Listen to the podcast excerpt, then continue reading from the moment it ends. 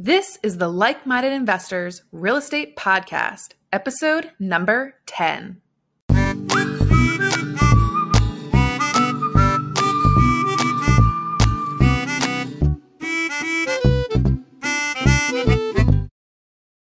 Bill, that episode was so good. Like I just I I I know we love all of our guests, but I feel like she dropped so many knowledge bombs throughout that episode.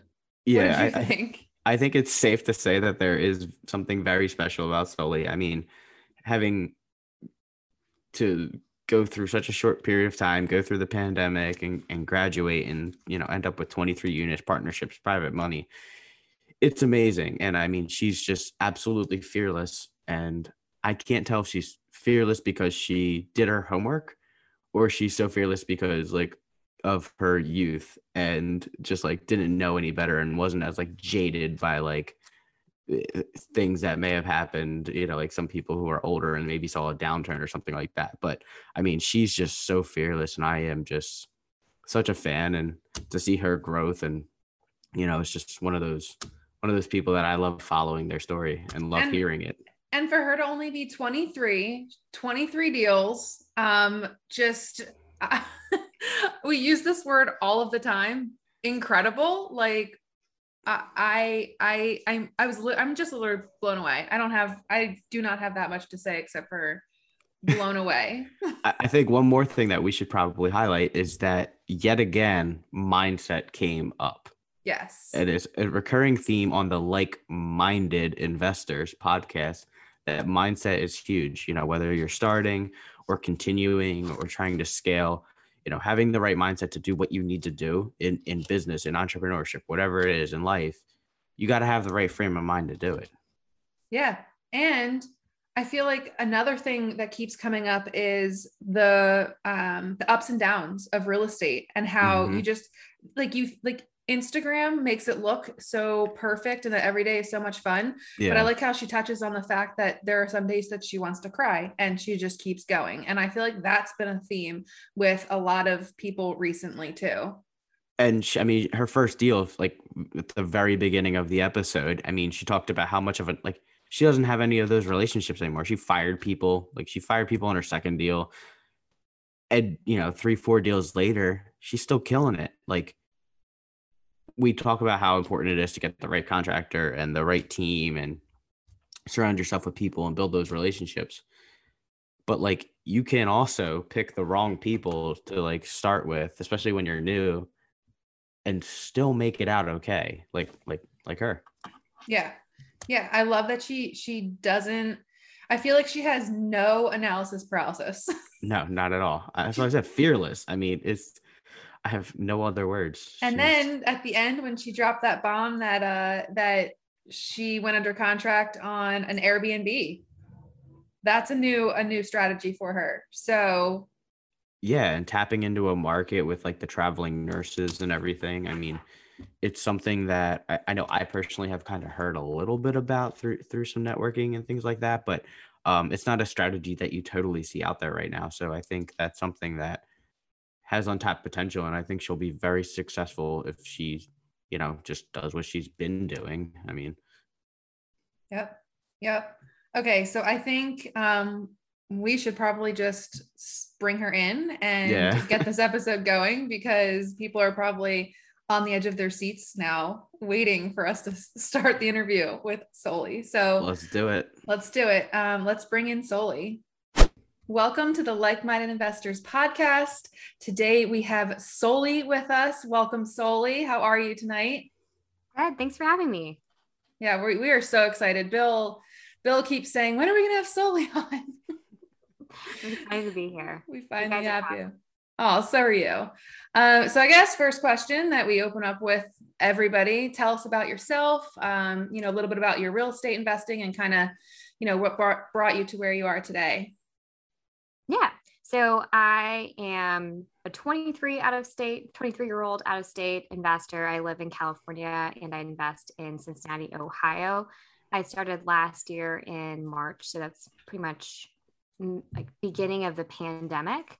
and spent the last year and a half building a portfolio of 23 units. And so that's comprised of a couple single family, a couple multi-family.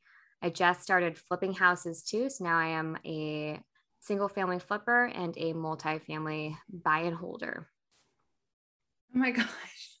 is that a good summary? I feel like that's always the hardest question is like, tell me about yourself. I know it really is. Mm-hmm. what made you decide to go out of state?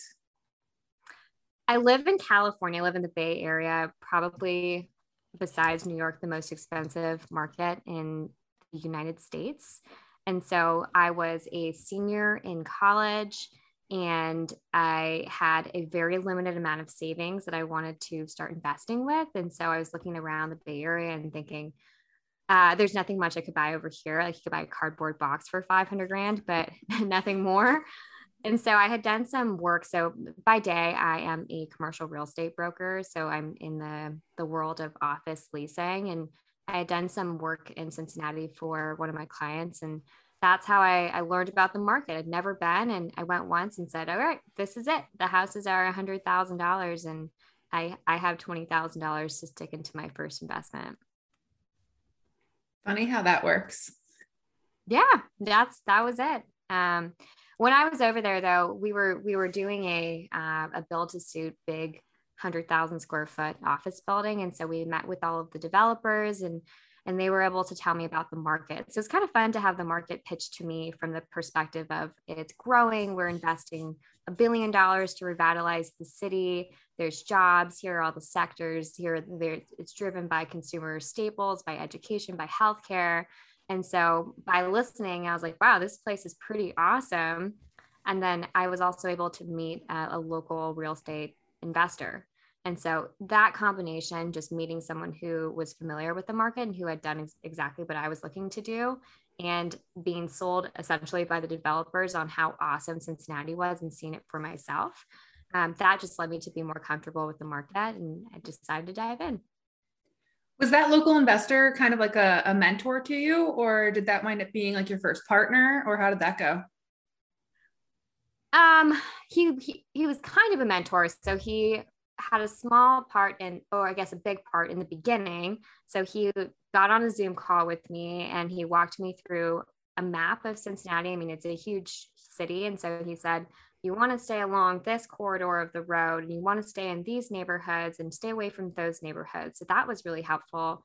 And then for my first property, I actually had him walk through the space because I just had zero idea of what I was looking for. And so I said, please, please, please, like, do me a favor and walk through the house with me or for me because I was I put it in contract sight unseen. I'd never seen it, bought it over the internet. Um, and he walked through with his contractor and got a bid that I felt comfortable with because he had bought a bunch of them before. And that's that was his part. So I he, I haven't invested with him and I haven't talked much with him since besides that. Um, but he did play a very instrumental part in just showing me the market and then giving me the confidence to pursue the first deal. That is key, I feel like just mm-hmm. having somebody to look up to who's done it before and is especially doing it in the market that you're investing in and even more especially since you're out of state i feel like that is so important i feel like it's that that boots on the ground that everybody talks about when you're investing out of state 100% i think that that's the, definitely the hardest part about going out of state is is not one not being there because i i didn't see the property before i closed on it. I saw it after i closed on it. And so having someone which that's like that's very scary to look at zillow pictures and be like well it exists. I know it exists. Um, but i have no idea what's behind the zillow pictures to have someone honestly, even besides an agent, because I'd never worked with my agent before, to come in and say, okay, I I look at it, I see it, I, I can verify that this needs to be done, and I give you my vote of confidence that you can move forward. And not everyone has that on their first deal.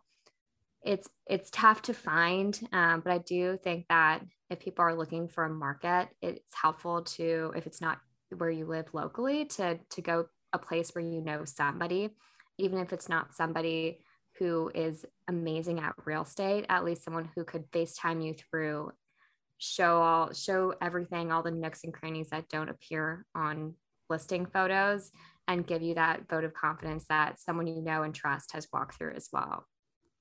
Yeah, absolutely. How did you so you didn't work with that agent before? How did you find like all these boots on the ground people? Well, that's a story because I ended up firing them. it didn't go well. Uh oh. it was fine. I got through it. So the, the agent I found through my that mentor person who walked through my property, he had referred me to one of her coworkers who referred me to her. And that's how I ended up um, working with her.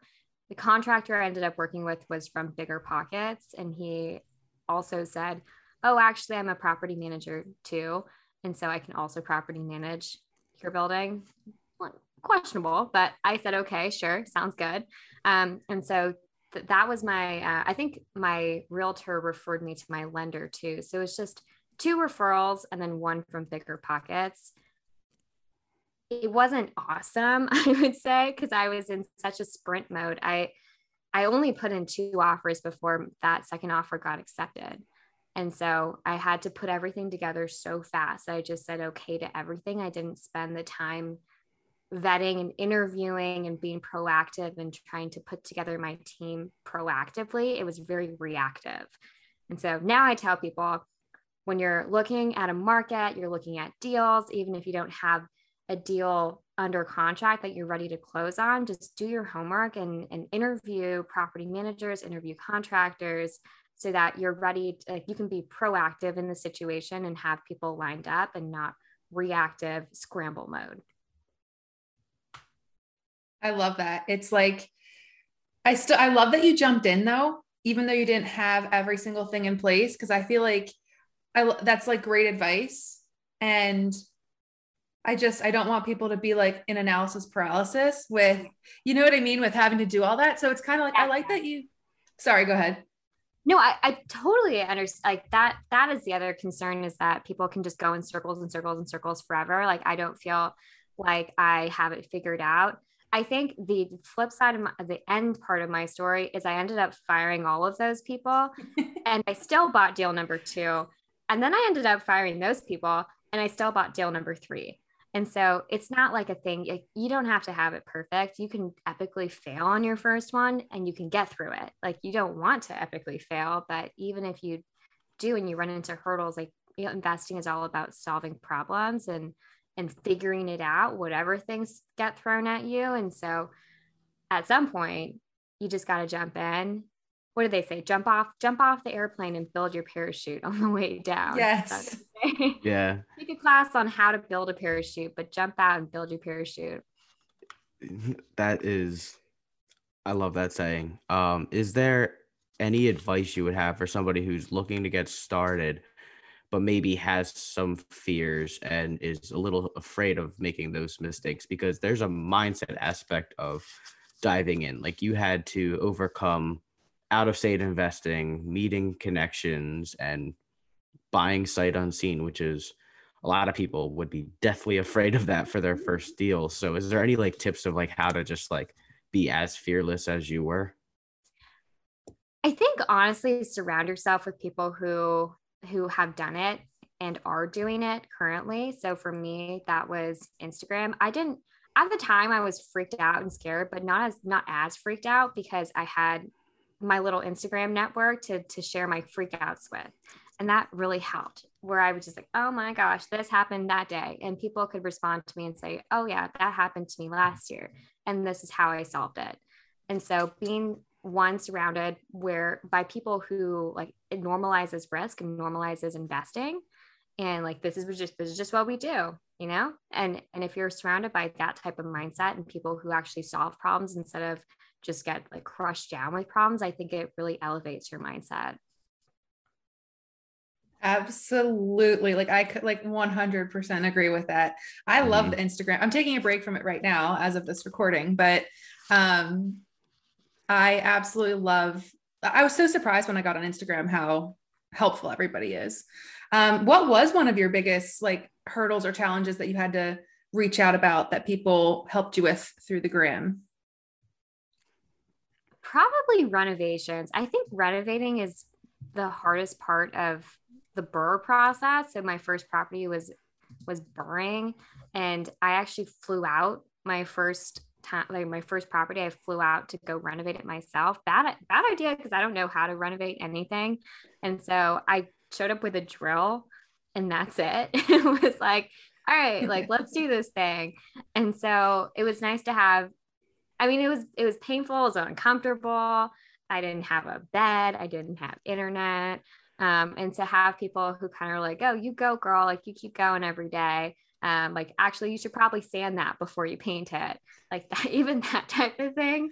Um, that was really helpful, and I think it was really encouraging. And it's it's fun. It's like a now it's like a game of of, of sharing and and sharing problems and sharing solutions and and growing together and that type of thing. So I think the community aspect of it is is super important because investing is not easy. It is fairly simple, but it's not easy. And so having people who are doing the same thing is is extraordinarily important. Yes, absolutely. Um, so then I guess what was something that or the biggest thing I guess you think that's contributed to your success? I mean, you're 23, you've done 23 deals, like or 23 units, like that that's absolutely crazy. 23 at 23. I hope that's the right number. I'm trying to think. I think that's the right number. um, I think that I would say community is is super important. Um, but then also after my first deal, I, I ran out of money um, multiple times. After the second deal, I ran out of money again. And so the the two things that really took me off was was private money, which is how I bought my second, third, fourth, fifth deal, and then my a partnership which is how I, I got the 10 unit, the five unit, and all of the bigger deals. And so I don't know, do you want to dive into those two things? Absolutely. Yes. I feel like we both first, shake our heads. Yeah. We're like, yes, let's do it. My my first thing is I guess um just kind of explain. I feel like a lot of people don't know the difference between a partnership and private money. I feel like everyone kind of uses them interchangeably. So kind of go over what the differences were, at least for you. Sure. I mean, I think how I define it at least is is private money is how I use it is is debt.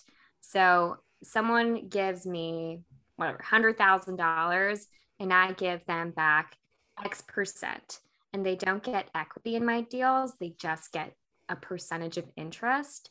Um, and they don't get to make decisions in my deals. It's a very passive sort of thing a partnership is not passive for the other person. It's someone who is actively coming into your deals and taking on responsibilities and and whatever like they could bring money they could bring sweat equity but you're splitting equity and they're actively working with you on projects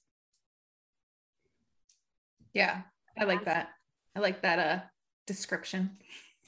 An active versus passive thing. Yeah yeah. Yeah. So it's a i feel like it's a good way to put it for people that don't or that didn't know the difference um, between it. What made you even so i know you, you said you ran out of money. Um, what made you go after private money um, as opposed to like you know going the traditional bank way? yeah i mean i would i would say that private money can also come in an equity but it's the same thing typically if you're private money and you get an equity split you're still not you're still not making decisions it's still passive mm-hmm. so i mm-hmm. think that's an important thing to tell people is private money can be structured in any sort of way you want there's no rules it's just you and them and what works for both of you um, typically though the other party is passive and so i was a um, a recent college grad who had just gotten a job but it was the pandemic and i don't think i would have qualified for any sort of um, like any sort of loan. So I used a I used private money for the down payment of my second property, just the down payment, and then I financed the rest of it. And so I came to the table with um, with fairly small amount of cash, um, and that's that's how I purchased number two. So it was partially just a like a non-bankability type of thing, and also it was it was a, a family member who had watched my journey on Instagram and who had approached me and asked me if I want if they could participate in my investing th- through private money. And I was like, wow, I like never thought about that. But like, sure, absolutely. That sounds good. I don't have any money anyways. and so that's how the, the first, like the world of private money opened up to me. Oh my gosh, that's so cool. I saw you have a um, private money lending presentation. Um, have you used that? And does it, I mean, I'm sure you've used it, but has it worked wonders for you? Do you like recommend that people kind of put something together like that if they're going after private money? Yeah, I use it every single time. I use it. I regardless, I will always use that presentation. It's tweaked over over the months because other deals have come in, strategy has changed, et cetera, et cetera. But I mean, it's free and downloadable on my website. If you just, I think it's going to be linked in the in the show notes. But like the literal mm-hmm. exact first presentation I ever used is there for anybody to download, so that if you have a person who's mm-hmm. interested in investing, you can still come to them and say, "Hey, I'm a professional person. I I made this presentation for you and I want you to sit down and listen to it so you know that I'm serious." So I have found it to work. I have raised money, a lot of money, almost at this point, like almost a million dollars uh, from friends and family, also a lot from Instagram. So a lot of a lot of the private money lenders come from Instagram. I think that just speaks volumes to the power of social media but also definitely we'll link it in the show notes along with I mean, your website specifically has other things as well, like calculators. And I think there's like a recording of a workshop and everything around private money. We'll, we'll make sure we link it. Everybody should check it out. There's some good stuff. Some of it costs a little money, but I think it, it's, you know, worth it and worth its weight in gold yeah the i mean the private money presentation is free but there's also like a one or two hour explanation of how to use it and how to structure it and all that type of thing that recording is online too if you just want like a more in-depth answer on private mm. money so when you're doing this private money lending presentation um, which i'm sure is in your um, you know downloadable stuff and the paid workshops and everything but um, what kind of assurances and do you give your investors kind of to make them more feel more comfortable lending to you? Assurances mean legal documents. Yeah, like or you know, um, yeah, I guess we can start with that. Yeah.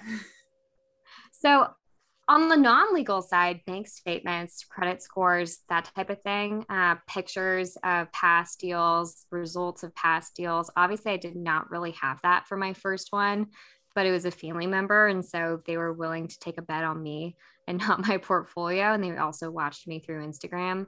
Um, but legal document wise, it depends on how much they're lending. It's either a personal guarantee, promissory note, or it's a mortgage for the property if they cover the whole purchase price. And I'm sure you had lawyers draw draw all that stuff up, right? Yes, the lawyers the lawyers do that. It's above my pay grade. Yeah, yeah. I've just seen sometimes like people, you know, they're like, "Does anybody have a promissory note I can use?" And it's like, I think you should just get that drawn up by your own attorney. yeah, totally, totally recommend hire an attorney for that stuff. Make sure you're covered. It costs a couple hundred bucks, but it'll save you like thousands and thousands of dollars, so you're covered. Yeah. Have you been able to reuse it? Yeah, yeah, it was yeah. a fill in the blank Word document. And whenever someone else wants to lend, you just change out the names, the amounts, and the addresses and send it off. Perfect. More than worth it. Yeah. 100%. Go get yourself a lawyer. Another person to add to the team. lawyer and a CPA, the two most underrated team members. CPA. Yeah, I'm on the hunt for CPA if anybody out there Knows a great one for Pennsylvania. Jersey, Jersey for me, but same. so do you find it easier now to raise private money since you you have all these deals under your belt? Yes, I do think so, especially from people who I don't know personally. If they know me personally and trust me, that's a little bit of a different sort of thing um, because there's already like an inherent level of trust. They know where I live and they have my phone number and they can track me down. Um, but definitely from from the, I guess the the stranger internet front, it's been helpful to actually show closed deals, returns. Hey, I was able to pay back my private money from this deal. I, I love the question I get where it's like, how long have you been doing this? I hate that. Oh, just, it's not bad. I mean, it's one year, one and a half years, but I, I always tell them like I'm I worked in the commercial real estate world for four and a half, mm-hmm. and so my experience carries over. So um, I do think it's it's been helpful. I think especially for people starting out raising private money, I always tell them to just like do their first deal by themselves if they can put money in the deal so that you can show your private money investors in the future that you had skin in the game that you did the hard work that you risked your own capital and you did all your learning lessons on your own dollar or a good chunk of them. Because then i think the first one is is just the learning curve is so steep. It goes like just up a hill and so if you can spend your money and, and learn some really good lessons and approach your conversations a lot more educated, then I think people are, are more willing to trust you. Yeah, absolutely. Or find um, a family member for your first deal or somebody, yeah, like you said, who already knows, likes, and trusts you. Um, I completely agree with that advice. Um, I had a question now. I don't remember what it was um, that you just brought up. Oh, your team. You were talking about, you know, you have a CPA, you have an attorney. Um, I guess you have contractors on your team now. Kind of like explain who is on your team and how you're able to have this full time job and do all of these deals on on the side. Yeah. So I think what people consider the core four team is a realtor, a lender, a um, contractor, and a property manager and so that's those are the the four things that people like to have in place when especially when they're out of state investing because they need those checks and balances to check out their properties. And so in addition to that like i said a lawyer on retainer like i have a lawyer on retainer just for miscellaneous questions for contracts to review sticky situations that type of thing. Cpas are just incredibly important because real estate has so many tax benefits that if you're not asking a CPA who is specifically specialized in real estate or at least knowledgeable, very knowledgeable in real estate, then they're probably leaving hundreds and hundreds of dollars on the table. And so I think that's important. Um, a bookkeeper, because now I have so many projects running that I am not the type of person to sit and like go check my bank statements and reconcile them with my credit card and like that type of thing. And so I do have a bookkeeper who does that for me. And then I have a project manager who is internal to basically go check up on projects weekly, as well as do things that I can't do because I'm not in person, such as like test paint swatches, um, tape off, tape off vanities and that type of thing. So she's she's been super awesome. She's part-time. So she has a full-time job and then on the side does does this for for my team. Oh my gosh, you have you have a big team. That's incredible. Yeah. Kind of big team. And then I have a partner. So so the partnership route is basically like no one has enough time in a day to run a lot of projects. Like at one time we were doing I think it was like 19 units were under construction at once. Like no one has time to do that and everything else. And so my partner, who is he's an equity partner, he does um oh, sorry, my light Um, he does all of the acquisitions work and I do all of the operational and rehab work. And so that's how we kind of split the time. And so anything that has to do with sourcing new deals, maintaining relationships, going in cold calling, the wholesaling arm, I guess we didn't talk about that, but the wholesaling arm, um, that is all in his bucket. And then I, on this side, focus on renovations, systems and processes, automating, managing our project manager, that sort of thing. And that distinction has been really, really helpful because I'm very controlling on the renovation front, and but like I don't really like want to be doing the cold calling on the acquisitions front. So I think the book like Traction talks about like sticking in your lane. Mm-hmm. We stick in our lanes. I think we had a reference to that book in episode one with Lauren and Kyle. Yeah, they love that book. Yeah. I, yeah, I remember that. Cool.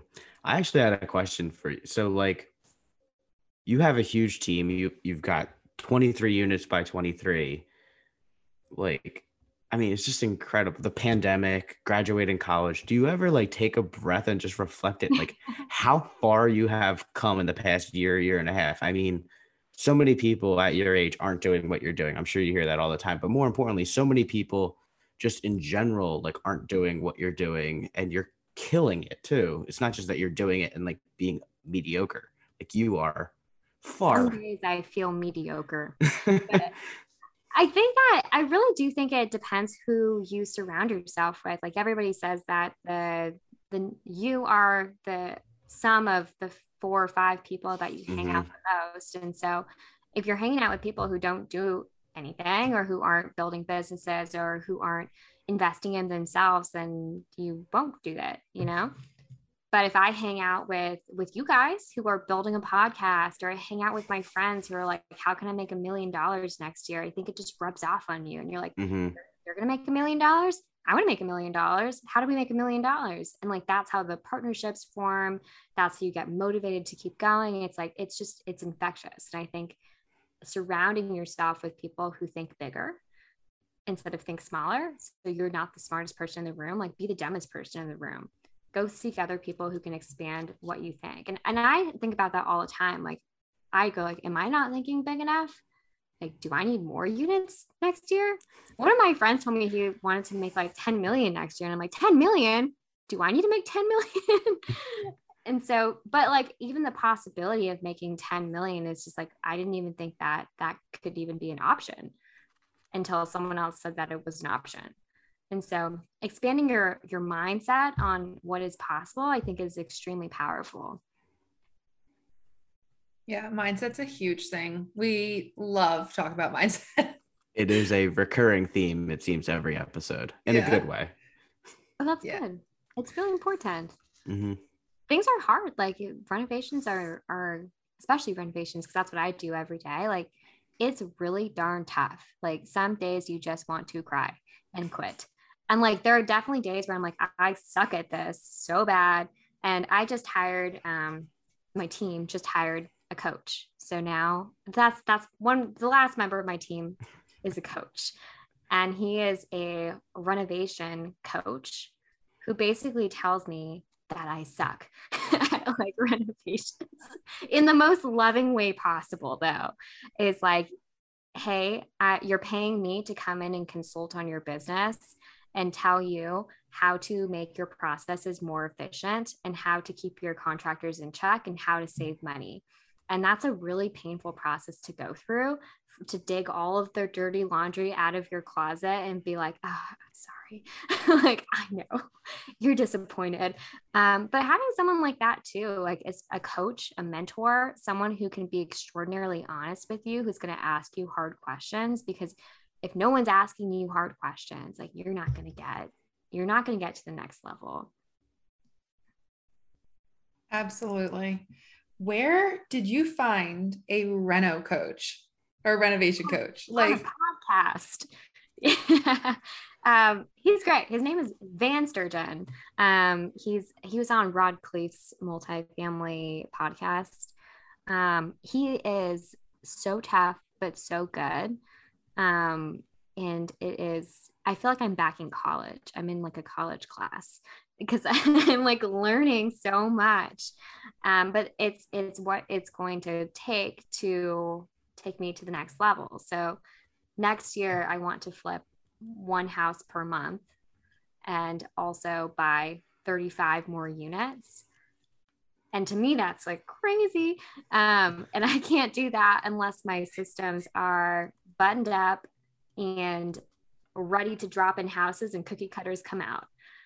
And so that's why he's here to help me make my cookie cookie cutter processes um, buttoned up so that the house can drop in and the cookie cutter comes out. I love that analogy. the, the, cookie cutter, yeah. So I think it's. I mean, one important question to ask, I think, is is like who is the who is the one person who would just totally change your business? Or who are the three people who would just totally expand your business? Who would it be? Would it be an maybe it's an assistant, maybe it's a VA who clears up your time, maybe it's a mentor, maybe it's a house cleaner. Like maybe you spend too much time cooking, like something like that. But I think it's an important question to ask. It's it's not like I think the state is statement is, is not what, who. And so it's not what can I do, it's who who can I hire, who can I delegate to, who can elevate me, who's going to bring me to the next level. Would you also say um, processes are a part of that too? Like maybe figure out, you know, if somebody can't um, hire somebody else, uh, maybe they could figure out a way to systematize and make things more efficient for themselves. I feel like you're uh, you're like amazing with systems and processes. Uh, systems and processes is a word I probably say like 45 times a day. it probably drives people crazy how much I talk about it. But I think that the process is automate, then oh, eliminate. So take out things that do not do anything for you. Is it is this a high impact item? No, eliminate it. Two, you're going to automate it. Three, if you can't automate it, delegate it. And so automating a lot of that comes from, I mean, there's so many software products. There's like Asana is one that I use. A lot of people use Monday.com, which has mm-hmm. amazing integrations to just even automate emails. Checklists are awesome so that you don't have to spend time thinking and thinking and thinking. It's like just look at the checklist, just knock it out. Um, that type of thing. Um, finishes, like a finish book, so that it's again with the cookie cutter type of thing. Like, here are my finishes. I don't want to have to make a million design decisions. There's just queue numbers, go do it type of thing. Um, that's another idea of of automating things. And then for everything that can't be automated, delegated. And I typically delegate to the project manager because um, I like her. But um, I, sometimes it would be like a VA or, or an accountant or or whoever whoever fits the task. I love Asana and Monday.com. I like I use both of them for two different types of things. I I love Monday. My team, I couldn't get them to transition because we're already on Asana. I personally and am obsessed with Monday. Yeah, me too. Their integrations are really good. Mm-hmm. Mm-hmm. Agreed. Even like Slack, like this, oh, the Slack one is just amazing. Like change the change the the like in process to completed, send a message to Slack. I love that one. It just makes me so excited. So next year, you plan on doing so much. Are you going to still do your full time? Like, do you ever plan on leaving your job and going full time real estate investor? Yeah, I mean, I think that's a question that I get asked more and more these days. Um, and so, I, I mean, it will come a time when there is a decision that has to be made, whether that's scaling back hours or or hiring more people. But I think that the whole point is to build a business that operates without me, and that's the that's the goal. So I want to be able to say, "Peace out. I'm going to Croatia for a month and the business will operate and it won't fall apart. And so that uh, if that's the goal, like I could go have a full-time job doing whatever, I could go work at a coffee shop and it would run without me. But in order to do that, you have to ask like, how do I delegate? How do I automate? Who do I need to make my business get to the next level? And so I've been reading, um, what, what's that book? It's like Exit Rich. It's a book that just came out, but it's all about how you need to think about building a business for the exit. And the most important thing about an exit is that your business operates without you. Love it. I'm going to have to read that. Never yeah. heard of it. You said it's new though. It's new. It was they they were on the bigger pockets um podcast. Let me here, I'll search it real quick. It's by Michelle Tucker and Sharon Lechter, I think. Um, Exit Rich, the 6P method to sell your business for huge profit. It is not a directly related to real estate book, but it is a book that can be applied to real estate very powerfully. I feel like, oh, I feel like there's a really good like balance in reading books that just like not all real estate. I think at some point you have to pivot to reading uh, like business books because real estate is a business. Like you can't just learn about real estate and all of a sudden have this magical like running business. You know what I mean? I feel like you you eventually need yeah. to switch to business books. and I think that some people's problem is they get stuck inside like the DIY, I want to do everything myself game. And once you get too deep in that game, it's really difficult to give up power and let someone else do it. And that's one of the awesome pluses of out of state investing is you have no choice. You got to give up the power. Mm-hmm. You got to be okay with some stuff not going awesome because you're not there to micromanage. And so you kind of skip over that step of I want to micromanage every project because you just physically cannot. Yeah. Yeah. I, I think Bonnie, who was on episode three or four, uh, she's a lawyer from Jersey, PA. She has a podcast as well, the Good Bones podcast. And one of the things she mentions is we're not real estate investors, we're real estate entrepreneurs. And I think that ties perfectly to the whole book conversation is that you need to read the business books because you are an entrepreneur. You are building a business. And I think this book, the Exit Rich book, I think is, I mean, the end game is to retire to a beach with plenty of fruity drinks, right? So, arguably, I might get bored after one week. That's fair. It's to have the ability to choose to do that if you want. I think yeah, that, yeah yeah and if you when you want maybe a couple times a year or mm-hmm. not all the time um so do you think I, I, don't now i don't remember if we already touched on like your whole partnership thing um but do you feel like that's the reason that you were able to scale so quickly is because you jumped into private money and um and partnerships? 100% i think that my part there's always like the one partner who's the crazy dreamer and then the other one who like pulls them back. I'm the one who pulls them back. And so if you think i'm crazy like he's crazy.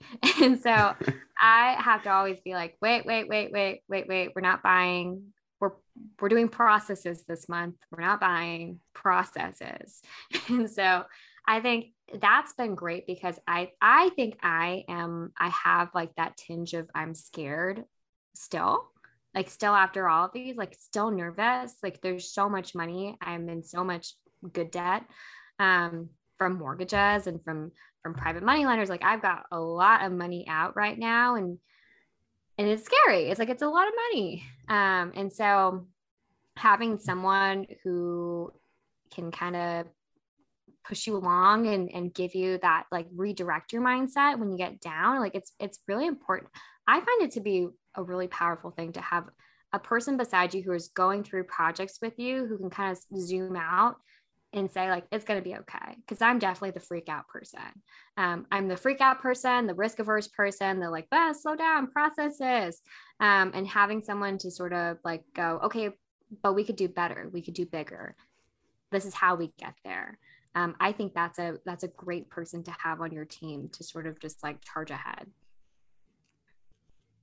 Absolutely.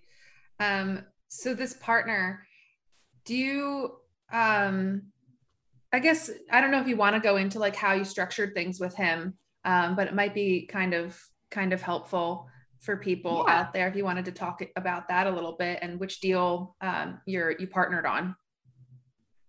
So I bought my first property and my second property by myself. So that was a single family and a triplex. And then after that, I had met him in the real estate club in college. And so it was like, okay, well, I really have no more money now. And I already used my family member who would lend money to me. Um, I need some money. And so he was an investor in Florida and in Memphis and, and Dallas and but he wasn't finding good deals and I think he saw my deals and we're like, "Whoa, like those are some good numbers." And so I said, "Okay, like I'll show you the market and I'll share my team." Though I, I didn't really have a team, but I'll share my team and I'll I'll share the market knowledge and you come over and you fund my deal and we'll split it 50-50. And so that's what happened for that first house, which turned out to be a flip. So we flipped it. Um, and then the next deal came along, and I think that was another single family flip. And again, I didn't have any money. And so I was like, well, you qualify for the loan. It will split a 50 50. I think that's how it went. Um, and then after that, we started using a lot more just private money. And so we both come to the table with minimal money and we split it 50 50 and I handle all of the renovations and he handles a lot of the acquisitions work. So all of like the bank financing, um, like the paperwork, the like finding deals, analyzing deals, all that type of thing. He does that. We close, I handle the rest. I think that is a great split. I love I love how you're doing that. And like you said, like we talked about earlier, staying in your lane. Mm-hmm. Sometimes I will say I think the acquisition process is a lot smaller than the renovation process usually. Like acquisition, I always say this, I'm like, not fair. 20 days for acquisition, three months for renovation. and so there has sometimes has to be like times when like, but that's why we hired a project manager to take time off of my plate because it was costing it was costing me so much stress. So it's like okay who can we get to take time off of my plate so that our tasks are a little bit more even? And then we added wholesaling to his plate. That so, was just going to be my next question. You mentioned something about wholesaling earlier. What is that all about so we couldn't find we went through a dry spell of of deals where we could not find good deals and we were trying to flip a lot of properties. And so we're like well what better way to find flip deals than to wholesale? And so we met two people on instagram actually who were wholesaling in california and said like hey do you want to expand your like partner and expand your operations in cincinnati ohio? And so they said yes. And so we partner with them and they do all of the acquisition work and we do all of the disposition work Oh, that's very that's cool. That and so they do all that. They talk to, which is also a great way to network. So they do all the talking to sellers. We do all, he does all of the talking to buyers. And so buyers are investors. They are hedge funds, they are individuals, they are flippers, they are buy and hold investors. And so to be able to come to the table and reach have an excuse to reach out to these people with value hey i have a deal are you interested in looking at it? I think it's a, it's great for um, for networking not just to be weird and be like hey like want to want to talk? But like no hey i have a deal. I'm also an investor. I can't buy it because of x but hey would love to talk to you about your business what you're looking for what you're doing how much are you flipping? Um, and just take a look at what i've got so cool i did not realize that was a part of your your strategy. That's so cool. It's an ancillary business. I don't yeah. really handle much of it, but um, it's part of the business. Yeah, yeah, you're still a part of it. Uh, what kind of so with this with this like all these 50 50 agreements um, that you have with this partner do you guys just have like an overall agreement and you're just doing all this work together do you put agreement in place for every single um, deal that you've done kind of how does that work just overall i I'm going to say don't do as I say, don't do as I do. Just get a lawyer to do it. Um, there is like an incredible amount of trust. And I think it stemmed from like not having agreement and me not putting any money inside any deals. And it was still like, hey, we're ethical people, we're doing the right thing type of thing. Um, but the relation like it goes like way back and there's a level of trust that you probably won't have in most partnerships that you just start out in. So again, don't do as I do, do as I say. Have an, have an agreement, have a lawyer, look at it, get it notarized and say, I agree to this, lay out your specific responsibilities. You are doing X. I am doing Y. We agree to this. This is our equity split. If there is a disagreement, what are we going to do? Because that's always what happens. Is why we flip a lot too. It's like hey we're going to flip some properties because like i don't want to get in bed with you for 30 years. Like we just want to get out of it. Like let's just test it out see what happens. Like i don't want to i don't want to be stuck with you for 30 years if we're not going to agree on how to do things. And so i think potentially a shorter term project is great um, to just test out the relationship. A, a lower small stakes project is great um, even like a tester project, like get on a Zoom call and like let's let's figure out like let's do a group project. Let's see how we work and see if they show up on time, if they do their work, if they if they come prepared, if they're enthusiastic. And I think that's a great way to sort of see if you're going to work well together. Completely agree. I love that advice. Absolutely. Me too. So did I, oh, go sorry, one thing. I heard on a podcast once that like before I forgot who it was, but they literally like had they did like a little group project together like an actual group project. like back to college, we're gonna do this something. I, it was like a very low stakes thing, um, but they worked really well together. Everyone showed up and did their part, did what they say they were to do. And I think that showed confidence um, that they could handle a little thing. And like, okay, we did this little thing, whether it's like, hey, we're to start a podcast together. It's a little bit lower stakes than like, I'm going to spend a hundred and two hundred thousand dollars together. And so it was it was a way to test how they work together without pouring hundreds of thousands of dollars into mistakes first. I feel like this is another like mic drop moment. I feel like I had there's like one in every like episode where I'm like, wow, that is like super powerful. People like need to listen to that again.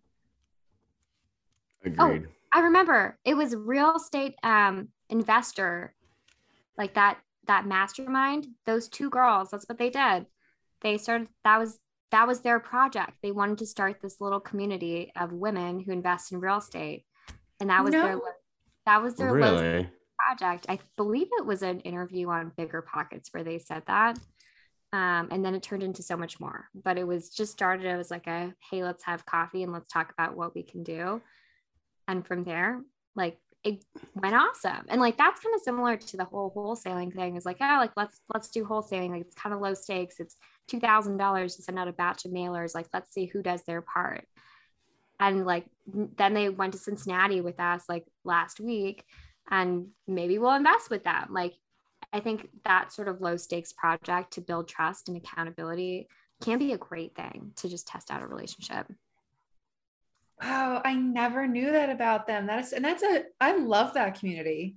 It's, it's, oh, yeah. it's, it's, huge, right? Yeah, yeah. I think it's a, a bigger pockets podcast. I can't relate. Get still but, podcast. It's a good podcast. Yeah, no, I mean, I, have obviously heard of them. They're doing great things. It's amazing to think that it's just started out as like a group project, but I mean, they are doing great things. It's just that it's not. I am not the clientele. so is your so I know um, next year, you know, your goals are the flips and uh, do buy and holds. Do you have any interest in any other kind of strategies um, within real estate? Airbnbs um, because I think that stacking passive income through traditional buy and holds is pretty slow at the moment. And so I think that Airbnbs are a little bit more powerful for getting there quicker and can always be transitioned into long term rentals later down the road. And so it's something that I have considered, but not highly considered. Um, I actually just went under contract for property today. Um, Congratulations! Right, right, before this call, um, actually, but that one is is a pseudo um, Airbnb, hopefully. But I was talking to my realtor over there about like what kind of short term housing is needed. Um, and they were saying like people are selling their houses so so fast that they need somewhere to live and so maybe it's not like short short term housing but like that three month three month term mm-hmm. rentals whether it's for travel nurses i know travel nurses is huge yeah. or who are only there for one quarter or people who sold their house who need somewhere to live for three months because they can't find a replacement home that's like that's a market that is not hugely tapped into yet I will tell you the travel nurse thing. Um, huge. Like we we have a seasonal um, campsite, and the a lot of the people that come in and out of there with campers are there for like you know a month or two months or something, and they're all travel nurses. Yep. I, I've heard I've heard a lot of people do the travel nurse thing, and you can charge a premium because one, they're getting paid a ton to be travel nurses, and two, it's it's three months and it's not as expensive as an Airbnb, but it's it's not as well, yeah, it's not as expensive as an Airbnb, but you're not going to get like a long-term rental say like, "Oh yeah, you could do 3 months here." Yeah. That's cool. I'm I'm congratulations. That's so cool yeah. that you went on to on uh, or under contract right before this call. Yeah. I'm excited. I saw it. It actually came from like a, an agent who was walk who's selling one of my flips who I was talking to because I was there and saying, Thank you so much for walking through the flip with me. I'm actually, I just came from this other flip that's on this street name. And she goes, Really? I got a place on that, like off market for sale. Um, I go, Really? Can we walk through it tomorrow? and that's the one. Like it, I, only two people looked at it, and I was one of them just because I happened to say a street name that she happened to have a property on. So locked it up right before this call. Um, and it was exciting. Proof that you just need to keep telling everybody what you're doing and like anybody and everybody mm-hmm. who will listen and just like talk about what you're doing. And I feel like universe will bring it to you. Yeah, 100%. I think it's it's really important to just friends, family, realtors, Instagram, everybody I mean, you're just going to become, you're just going to start to become like the expert on a topic of the real estate investing. Hey, I have a hundred thousand dollars and I'm too busy to, to invest it myself. And I don't really trust the stock market. What do I do with it? Oh, great. You could invest it in my deals and I'll give you 10% guaranteed um, or personally guaranteed and so that that type of thing or like people on facebook who recognize your name like you're a recognizable person hey i have this really sticky situation uh, with this property i just need to get rid of it i know you invest in real estate what do i do with it and those are the types of conversations that you get into more the more you talk to people mm-hmm. Mm-hmm. so my last question you are just so confident i still can't believe you're 23 like just absolutely you're like killing it.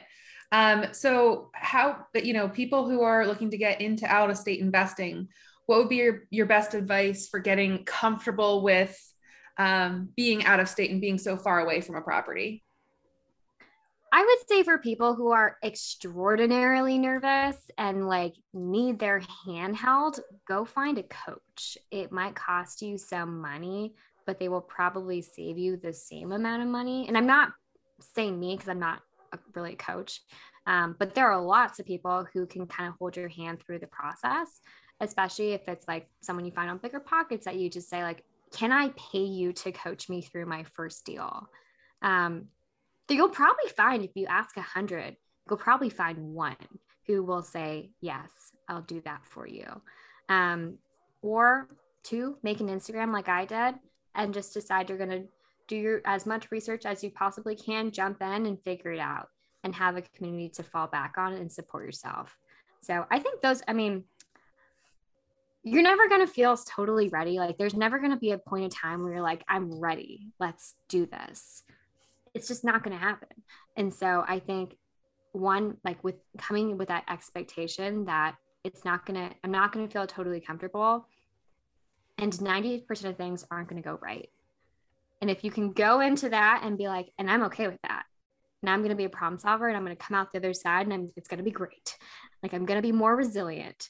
And I think that that's the thing. It's like going through, it's like you go through the grinder and you come out more resilient, a better problem solver, thicker skin, and you get thrown through the grinder again, more resilient, thicker skin. and that, that's like, that's what like the real estate process is. You talk to people who are 60 years old and they're like, I lost it all and I came back. And then I lost it all and then I came back.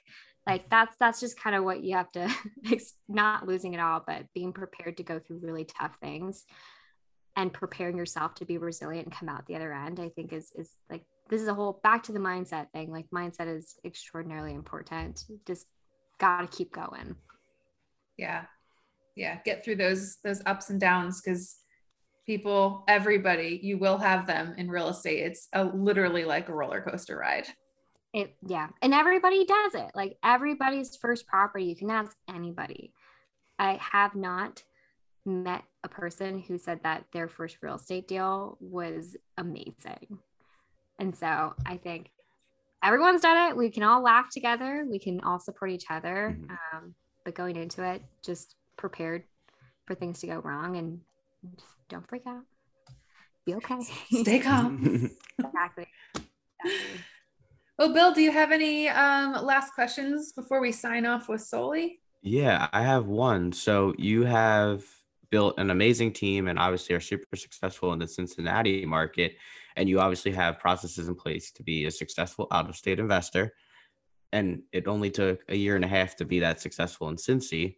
Have you ever thought of diversing, diversifying into other cities or other markets? I know you mentioned your partner was in what Memphis and Florida Dallas, before. Jacksonville. Yeah. Um, I have, and so I think so far what the goal is is get 50 units in Cincinnati and then diversify to a higher appreciating market. Um, that's, I mean, obviously things change, the route Mhm. changes. Um, but I think, I mean, cash flow brings freedom, appreciation brings wealth. If you're in an appreciating market, like that's where you're getting your biggest bang for your buck. That's one of my favorite sayings. And so for me, that cash flow game in Cincinnati is giving me a stable base to do whatever the heck I want. Mhm. I could go work on luxury housing and I would be covered. Um, but that's like kind of my safety net tor- sort of play. And then going out and diversifying into one different markets, but two different assets, I think would be this the step after laying that good foundation. I think that's smart. Absolutely. Well, Soli, you have been an amazing guest. I feel like you dropped so many like knowledge bombs on everybody, um, from mindset to you know the partnerships and private money and all that stuff. So we really appreciate you being on tonight. Um, before we go though, um, we'd love to give you the opportunity to talk about um, you know where people can find you um, you know what you kind of have going on on your website i know we touched on it a little bit earlier um, but if there's anything else we missed feel free to um, chat about it now Yeah. Um, Instagram is the only social media I have right now. So it's it's at lattes.and.leases. And then my website is the same thing. So it's lattesandleases.com. all right great uh, well thank you so much for being on um, again i'm sure people are going to get so much value from this so thank you again Thanks for having me. This is fun. yeah all right bye Soli Bye. Bye.